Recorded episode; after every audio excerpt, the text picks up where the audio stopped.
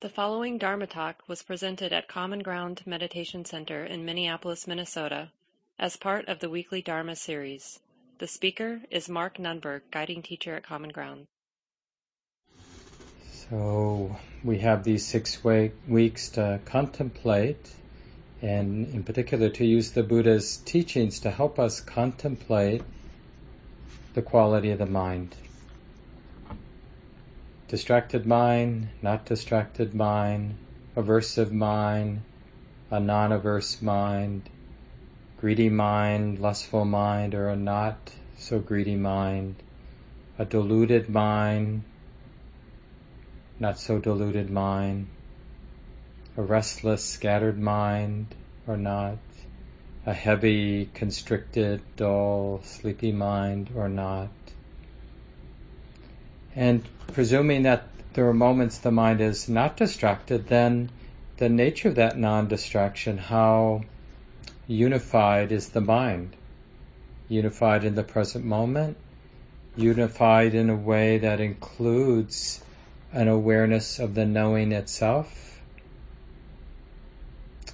not wavering in that unification, that being stable, no wavering no coming and going, but that stability, that wholeness of mind without wavering, and liberated mind, right? Which just points to the mind free of selfing in that moment or in those moments. And I'll go through this more carefully uh, using the Buddha's teachings on this discourse he gave on mindfulness of the mind just before I came over to the center this evening, I stumbled upon an old quote I had written down on a post it by Hannah More. I think she's like an 18th century British sort of religious thinker, writer. Um, and she wrote, the, ingen- the ingenuity of self deception is inexhaustible. That's a great line. The ingenuity of self deception is inexhaustible. And uh, this should, I think, inspire in, uh, in us a lot of humility and awe and respect. Just like, oh yeah, this, what we're doing here, this six week course, this is a worthy endeavor. You know, as best we can, as challenging as it is, frustrating, even humiliating, it's really good to get to know the mind. And it's amazing, you know, that we haven't really given it a lot of attention. That's really one of those astounding things. What is the nature of the mind right now? Not philosophically or theoretically, but this mind here and now. What does that word even mean? Mind. And some of you know chitta, the Pali word, can get translated either heart or mind. And in a way that, you know, the simple answer to what is mind, this is mind. Because, you know, I may be looking at my computer or I may be imagining there are people out there or I may be, you know, feeling the cool air of the air conditioner that's just cycled on here in the building. But all this is being known in the mind this experience of being a human being is always an experience of mind. And the fact that that seems provocative, what I just said, is is just uh, evidence that we haven't really paid attention. It's always a mind experience. Even when you're enjoying the woods, I'm going to go up to Ely, Minnesota tomorrow morning. And spend a few days with Win, who's up at an artist uh, retreat and, um, but it's all going to be a mind experience. The drive up, dangling my feet into the cool lake, maybe jumping in, feeling the sun on my body, seeing animals or whatever happens up there. That's going to be experiencing an experience being known by the mind. And here's the kicker being known in the mind. I'm not saying that there aren't sights that we see or sounds that we hear, but all we know is the experience of mind. Our whole life is knowing the experience of the mind. There's always knowing and something being known. And the something that's being known is something in the so-called mind, not somewhere else.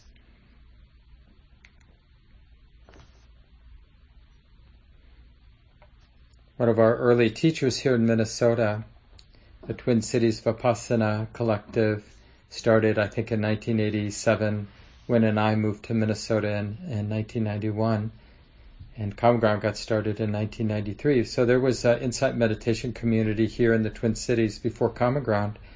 And one of the early teachers was Shinzen Young, a wonderful teacher. I think he now lives in Vermont, but he has quite a uh, an active online presence. And uh, but one of the things he used to say in the early 90s is subtle is significant.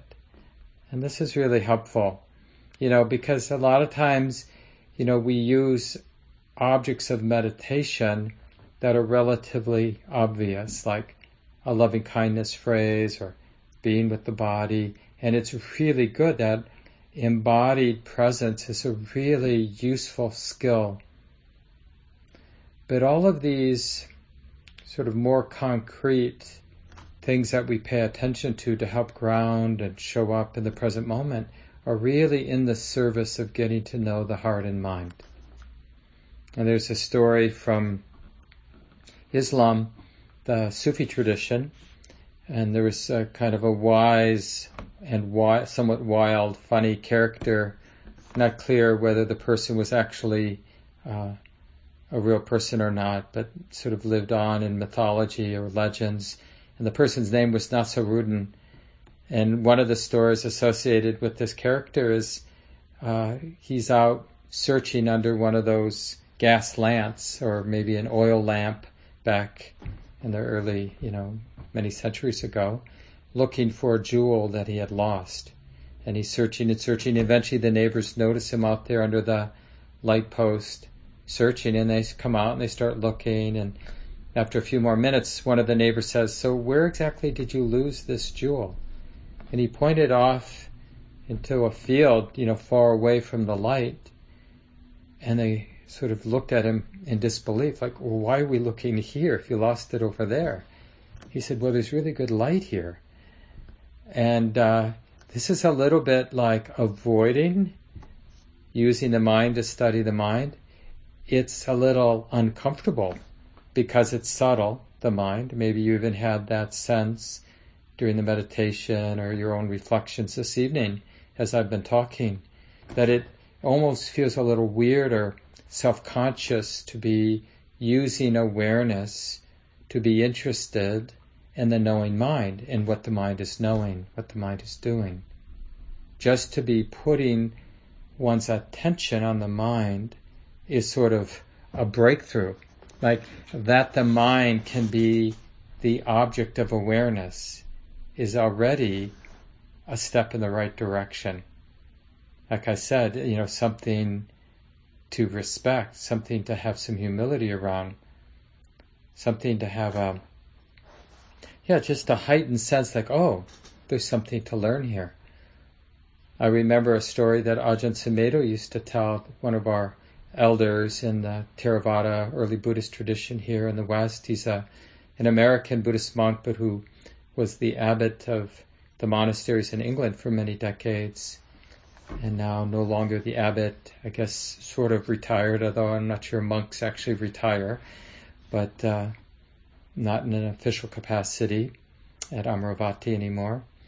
But one of the things Ajahn Sumedho would say about his early years, I think before he had become fluent in Thai, in for many his early years as a monk, he was in Thailand practicing under Ajahn Chah and some of the other elders in the Thai forest tradition.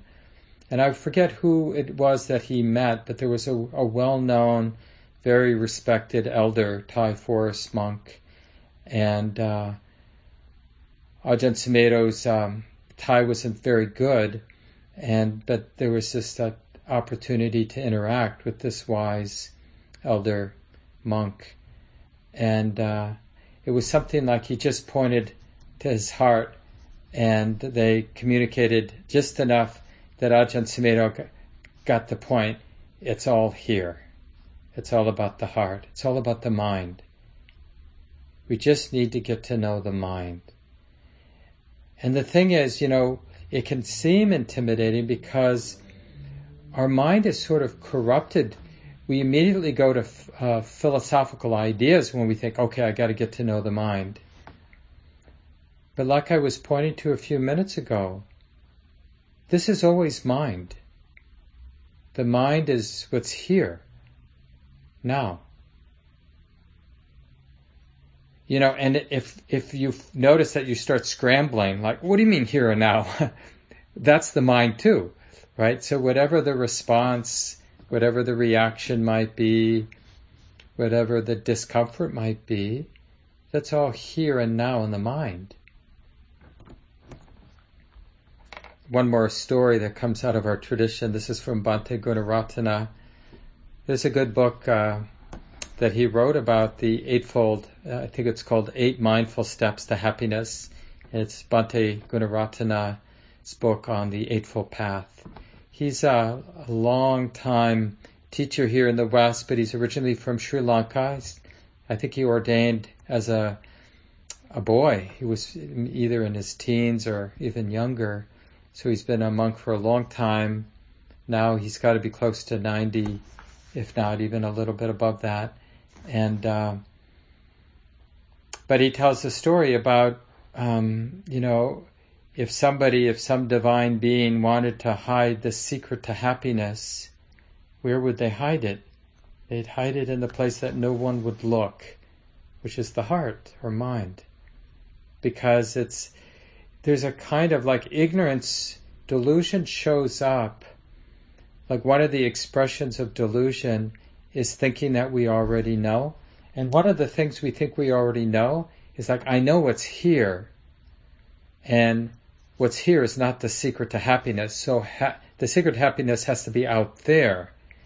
You know, and th- there's a kind of arrogant certainty of like, why would I be interested in what's here and now? Because what I sense, what I think is here and now is like me being unhappy or me being unsatisfied. So therefore, satisfaction or happiness has to be somewhere else. So it's a really useful story, you know.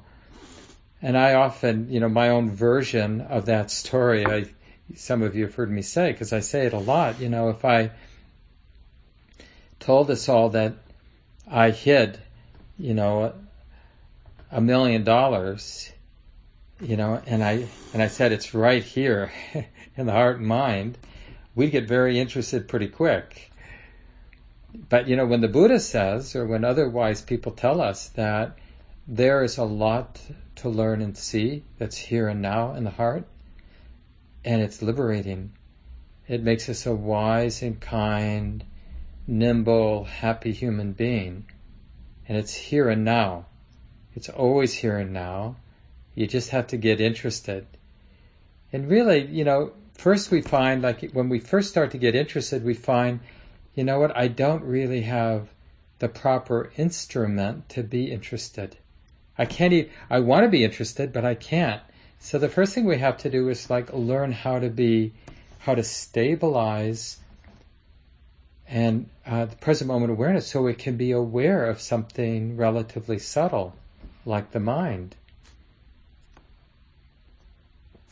another one of the elders in the Thai forest tradition, and they talk about the chitta, the heart mind, a lot as the, I guess you could say, the object of awareness. and uh, this teacher, excuse me, would tell his students to watch the mind right at the mind. Right? Those are the kind of teachers, you know, when you get an, an instruction like that from a teacher, you just want to say, what? Watch the mind right at the mind. And so when people would ask, you know, for like, give me, give me a little bit more. Oh, that's too hard. Give me an easier way. And then he would say something like, don't send, don't send the mind outside. In other words, keep the mind right at the mind. Keep the knowing mind right at the mind. So just imagine this could be something that we share in small groups next Monday when we have small groups at the end. Like how to uh, how to get interested in the mind all day long. Still do what we have to do as a human being, as a parent, as a partner, as an employee, as a citizen, somebody who cares, wants to make the world a better place, somebody who has to wash dishes, right? So as a human being, can we function in just that ordinary sense of duties and responsibilities and be interested in the mind all day long? That's an interesting question. Watch the mind, right at the mind. Don't send the mind, don't send your mind outside.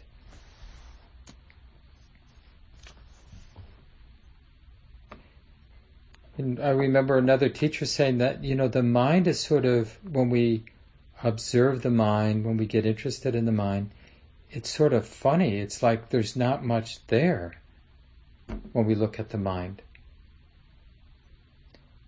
But we know there's a mind because it knows things, right? There's a lot of knowing going on, like whatever you're knowing, whatever you're feeling right now. So there are objects being known by the mind. So we know there's a mind because there's this experience being known by the mind. That's what I said a little bit earlier when I was talking about the refuges, Buddha knowing Dhamma. We're so appreciative of Dhamma, even if we're having a rough patch and difficult stuff is happening, because it, it helps us stay close to the secret to happiness, right? Which is the heart and mind, getting to know the heart and mind. So before we end, I want to sort of put this course, Mindfulness of the Mind, this is the third Satipatthana, the third establishment or the third foundation of mindfulness. And I just want to put it in the context of this uh, discourse or this collection of teachings from the Buddha. And here's a really excellent resource for people who want to dig deep. Uh, Venerable Analayo, this German monk, has written three books on the Satipatthana. He keeps learning.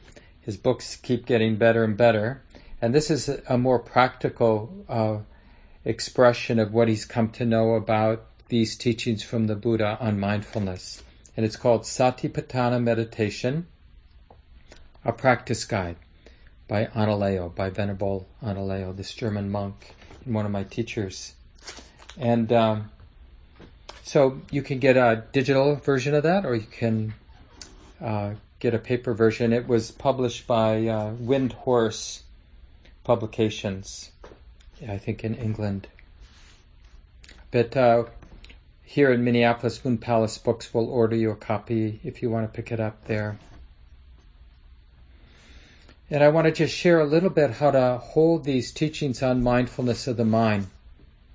And I really love the image that Venerable Analayo uses to help us understand the Buddhist teachings on mindfulness. And especially this will be useful for those of you who were here in the winter when we did mindfulness of the body, here in the spring when we did mindfulness of feeling tone. So the way he thinks about this map that is the Buddhist teachings on the foundations of mindfulness, it's really one of the maps. And remember, there are a lot of maps the Buddha used, and they're overlapping maps. They're overlapping, they're all pointing to here, this and here and now, or this being known, this experience of mind.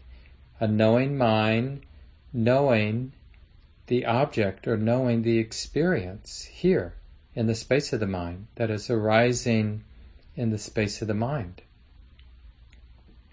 And so the he uses the image of a wheel, which is a sort of the sacred image that was used in the early years of after the time the Buddha passed away.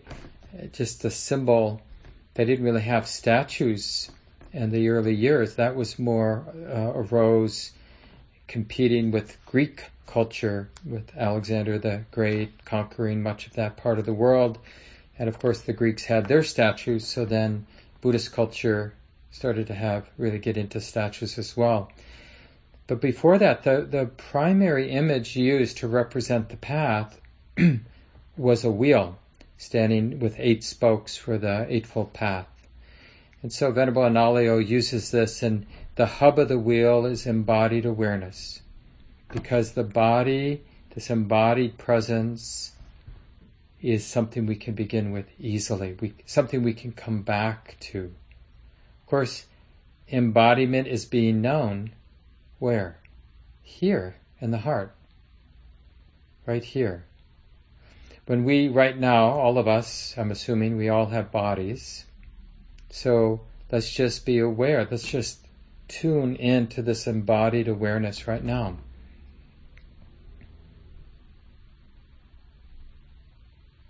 Here and now, it's like this. And we, when we settle in, we realize this inside, outside, mind, body, it's all here and now in the heart, being known. It's okay to call it a body. It's okay to use the image of the body, to know what fingers and how they're different than the toes. But our subjective experience right now of embodiment, what's that? It's sensation being known here in the space of the mind, the space of the heart. So that's the hub of the wheel. And then the seven spokes of the wheel are these seven meditation techniques, let's call them, that the Buddha teaches in these um, teachings on the foundations of mindfulness.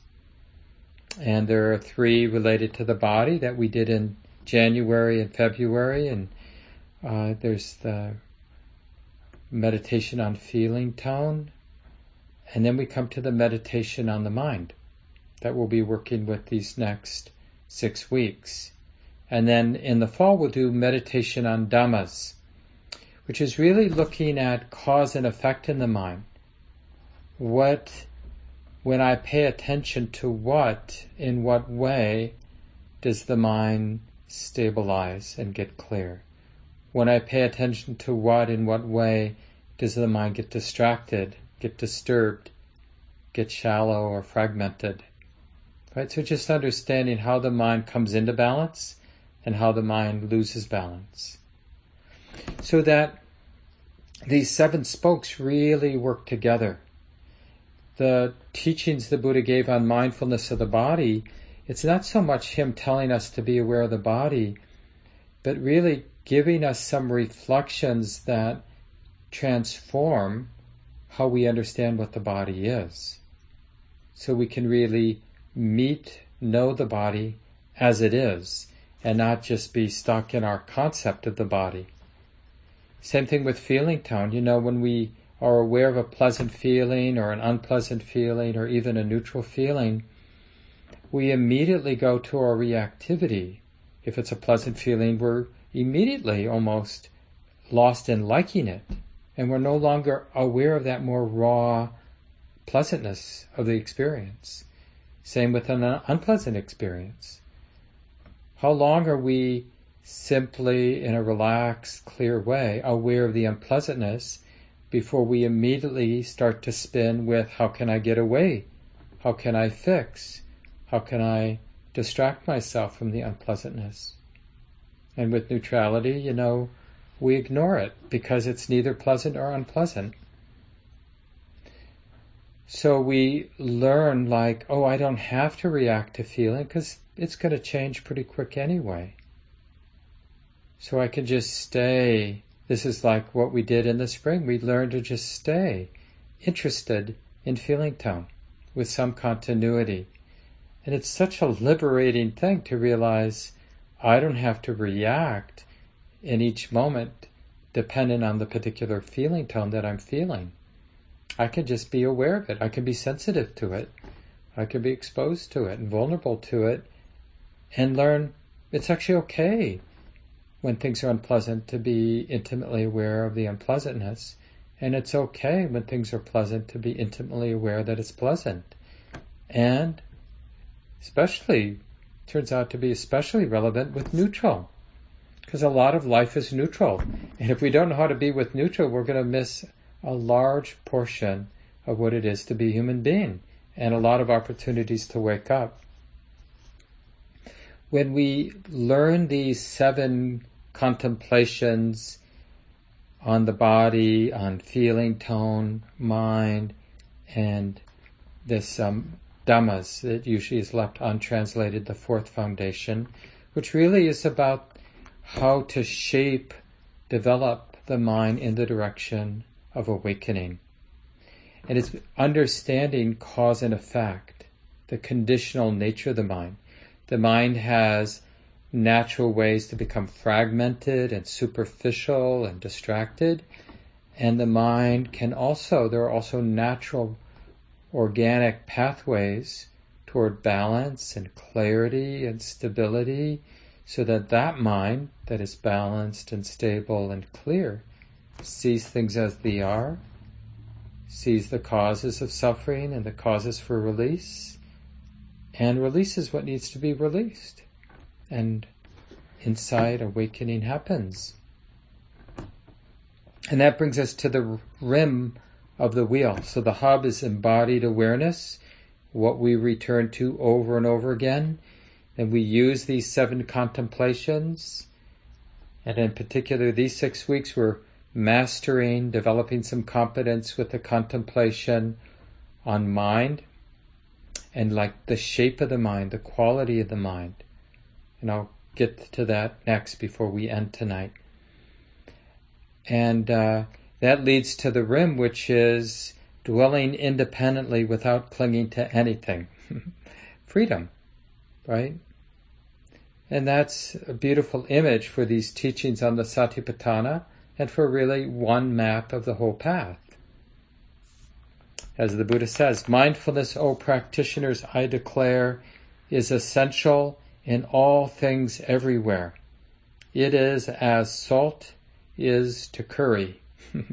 I like that kind of earthy image. Mindfulness, O practitioners, I declare, is essential in all things everywhere. It is as salt is to curry. I always like to say that uh, mindfulness is like the universal solvent. There's a line from the Buddhist teachings a tangle within, a tangle without. Who in the world can untangle the tangle? And it isn't so much who, but what can untangle the tangle. And it's that steady, wise, unflappable mindfulness. Because in that space, that balanced, penetrating, not like I'm trying to get to the bottom penetrating, but being this balanced, stable space, whatever needs to unwind will unwind. Whatever needs dissolving will dissolve. Nothing really holds together with the continuity of mindfulness. And when everything falls apart or implodes, then the mind realizes how to show up to the conditioned world, this what we call our ordinary world of responsibilities and relationships. We have to see, I know it's a provocative term, we have to see the empty nature, or we, if you don't like the word empty, we just have to see the nature of reality in order to know how to live in reality.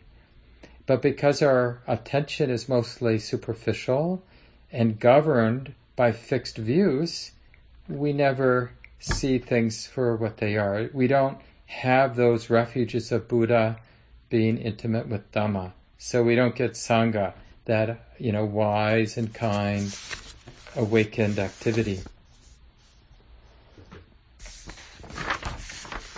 So let me go right to the third foundation. I'll read the sutta, and this is in that uh, text. So I, I'll do it one more time here in case people didn't see it. So there's that link you might want to make a copy of. And uh, we'll get up um, the resources, but it has all the resources from the past course, as well as a few things, including what I'm going to be reading right now, which is just this section of the, the Buddhist discourse on Satipatthana, mindfulness, uh, just the part on mindfulness of the mind. Actually, this first part is from the very beginning, and it goes like this. the Blessed One said this This is the direct path for the purification of beings, for the overcoming of sorrow and lamentation, for the disappearance of pain and distress, for the attainment of the right method, and for the realization of unbinding, nibbana. In other words, the four foundations of mindfulness. Now here's the part on mindfulness of the mind. And how does a practitioner remain focused on the mind in and of itself? There is the case where a practitioner, when the mind has lust, discerns the mind has lust. There's no judgment there. It's just like a mirror. When the mind has greed, the mirror reflects, oh yeah, there's greed now. It's like this. When the mind has aversion, she discerns the mind has aversion. When the mind is without aversion, she discerns that the mind is without aversion. When the mind has delusion, one discerns the mind has delusion. When the mind is without delusion, one discerns that the mind is without delusion. When the mind is constricted, or heavy, or sleepy, one discerns that the mind is constricted. When the mind is scattered or restless, one discerns that the mind is scattered. Right? Clear, without judgment. And it's really just, this is something we can do all week long, both in our formal sits and throughout the day. How's the mind doing?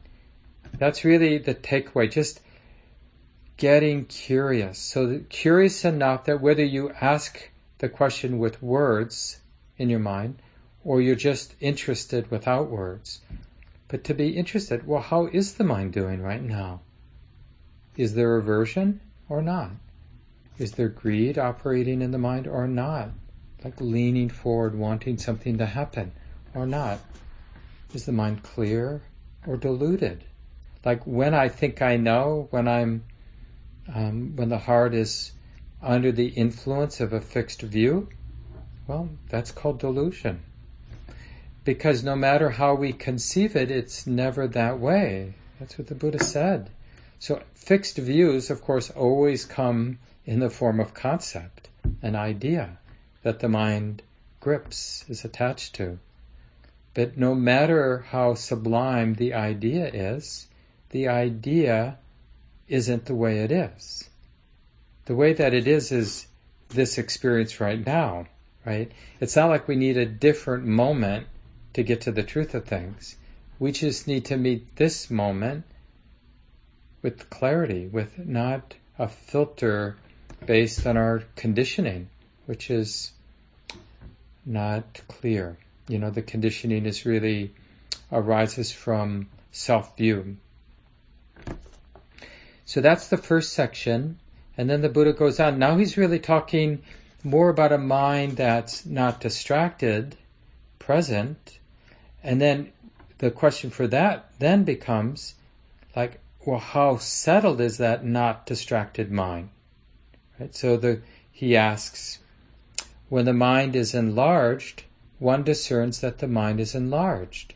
When the mind is not enlarged, one discerns that the mind is not enlarged.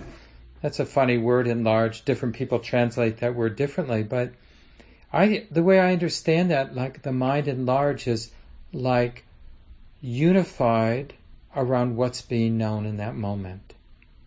So there's the experience, like maybe the experience of the body sitting, and there's a non-distracted, and the, and you'll feel that like when when you have an awareness of the present moment object that's not disturbed and not superficial there's a wholeness to that, a, a unification to that. That's the mind enlarged. And then he goes on, when the mind is surpassed, one discerns that the mind is surpassed. When the mind is unsurpassed, one discerns that the mind is unsurpassed. Now, the way I understand this unsurpassed is, and we'll be working with this during these six weeks, so don't, I'm just sort of going through the, the teachings from this particular part of the Buddha's teachings on mindfulness just for the first time for us. So how I understand unsurpassed is not only am I present with the body, let's say, but I'm also, the mind is also, or you could say wisdom, is also aware that it's being known. So, because in every moment there are two things. There's the object, like the body sitting, the sensations of the body sitting, and that it's known. And together, the body sitting, the sensations of the body sitting being known, together that's the present moment. That's reality. So enlarged means I'm really aware of the body, but I'm not so aware that it's being known. Right? I'm just seeing the object. And then the unsurpassed means I'm aware of the object and I'm aware that the object is being known. So now see the it's unsurpassed because now everything in the present moment is included in the awareness. Then there's a third. So you can see that the Buddha is just describing the profundity of the non-distraction. How stable is your non-distractedness? Enlarged, unsurpassed, and the next word is concentrated or not. Concentrated mean that you have this unsurpassed awareness of the object and that it's being known with no wavering, right? So there's a stillness, a stability in that knowing. It's not kind of coming and going. There's continuity. That's what we mean by concentration there. And then last one is released or not released, or liberated or not liberated. That means that that unwavering present moment awareness of the object being known is so stable so full, so unshakable that there's no selfing, no craving, nobody being neurotic. It's all kind of self-centeredness, let's say, has been squeezed out.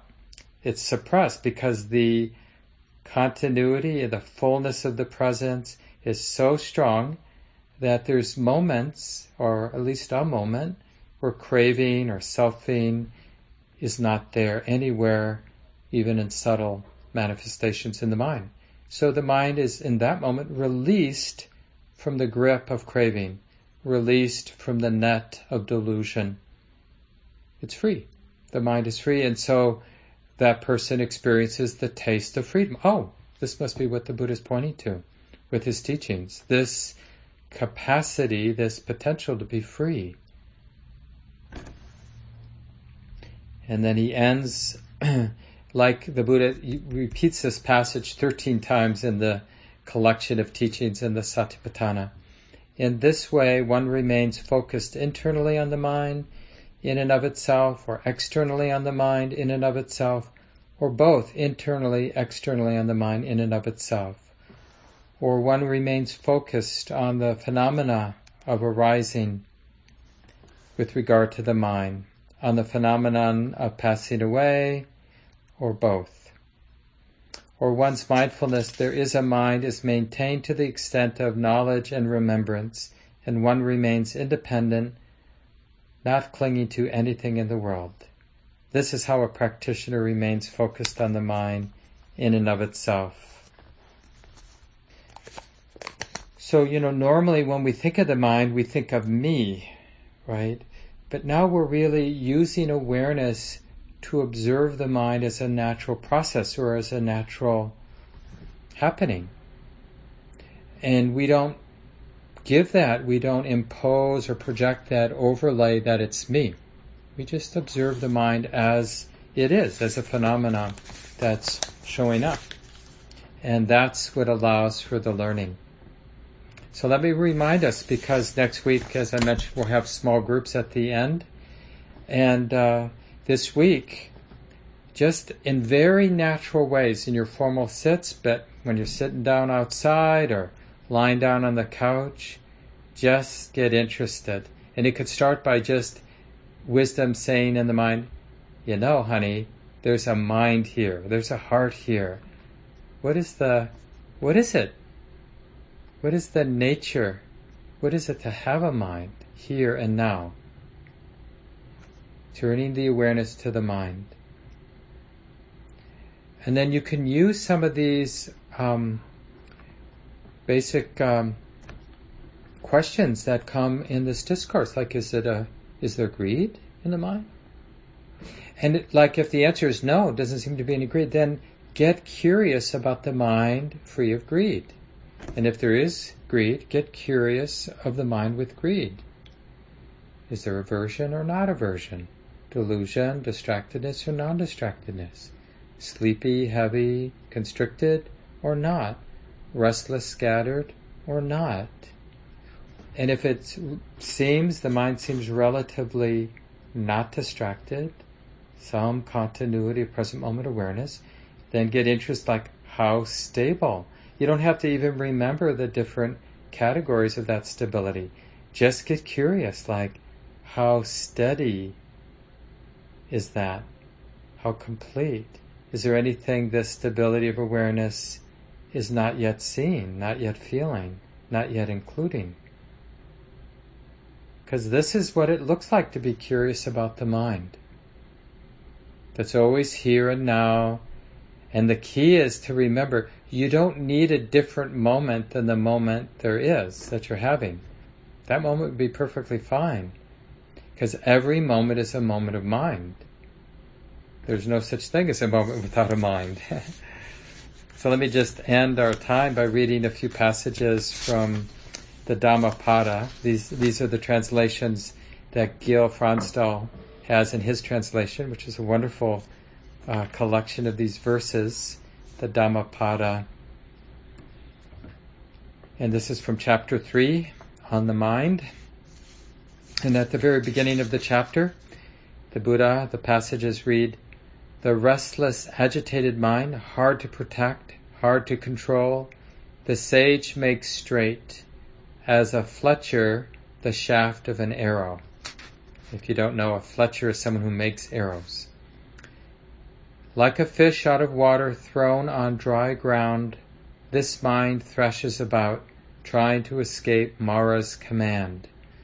The mind hard to control, flighty, alighting where it wishes, one does well to tame. The disciplined mind brings happiness.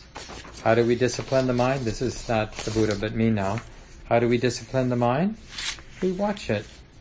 An undisciplined mind is an unobserved mind. A trained mind is a mind that is observed without judgment and without control. Just seeing it changes the mind. And now continuing reading.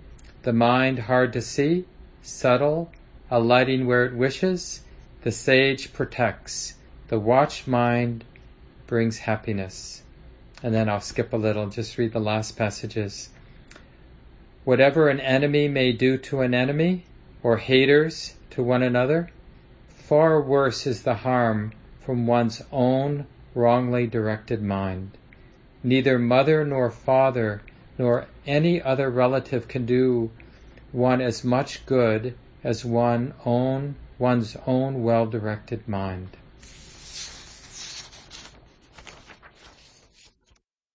This talk, like all programs at Common Ground, is offered freely in the spirit of generosity.